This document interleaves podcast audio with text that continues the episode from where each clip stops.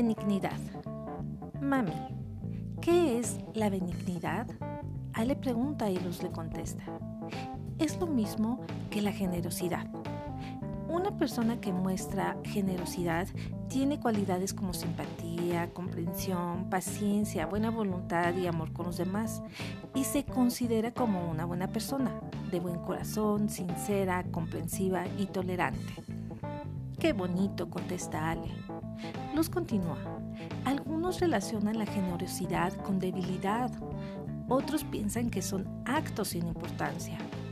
Como has visto, hay mucha gente grosera, poco amigable, irrespetuosa y poco cortés. Se ríen de las desgracias de los demás y muestran superioridad. Pero también están las personas amables, corteses, respetuosas. Se solidarizan con los infortunios de los demás y muestran humildad y disposición para servir a otros. ¿Ves? Es fácil identificar a las personas que muestran generosidad. Sí, mami, gracias. La generosidad se basa en lo que describe Filipenses 2, 3 y 4. Nada hagáis por contienda o por vanagloria, antes bien con humildad, estimando cada uno a los demás como superiores a él mismo, no mirando cada uno por lo suyo propio, sino cada cual también por lo de los demás. Concluimos que la generosidad es darnos en humildad amor y misericordia a quienes no pueden darnos nada a cambio, a quienes quizás no lo merecen y a quienes por lo general no lo agradecen. La generosidad es lo que nos lleva a hacer obras pensadas para los demás. Ahora, examinemos nuestro corazón. ¿La generosidad que muestro a los demás refleja la que Dios tiene conmigo? ¿Busco algo a cambio con la generosidad que muestro o es genuina? Mis acciones de generosidad llevan consigo misericordia, amor y compasión. Cuando puedo, ¿cuánto sacrifico por los demás en lugar de ser egoísta? El fruto del Espíritu tiene combinaciones que van de la mano.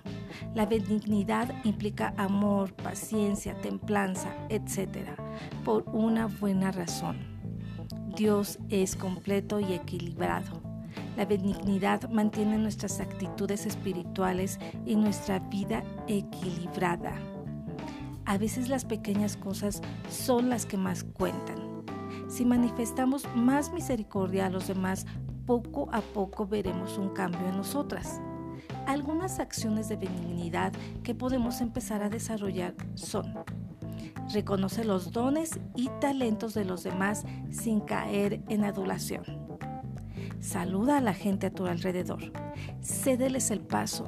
Sonríe. Ayúdales a cargar lo que llevan si te es posible. Sé amable. Dedica tiempo a las personas que se sienten solas o que están enfermas. Ofrece un poco de todo lo bueno que tú recibes y aún de lo que no recibes.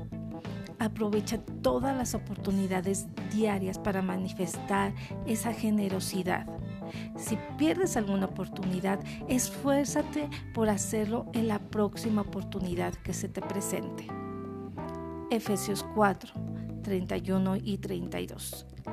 Quítese de vosotros toda amargura, enojo, ira, gritería y maledicencia, y toda malicia. Antes sed benignos unos con otros, misericordiosos, perdonándonos unos a otros, como también Dios nos perdonó a vosotros en Cristo.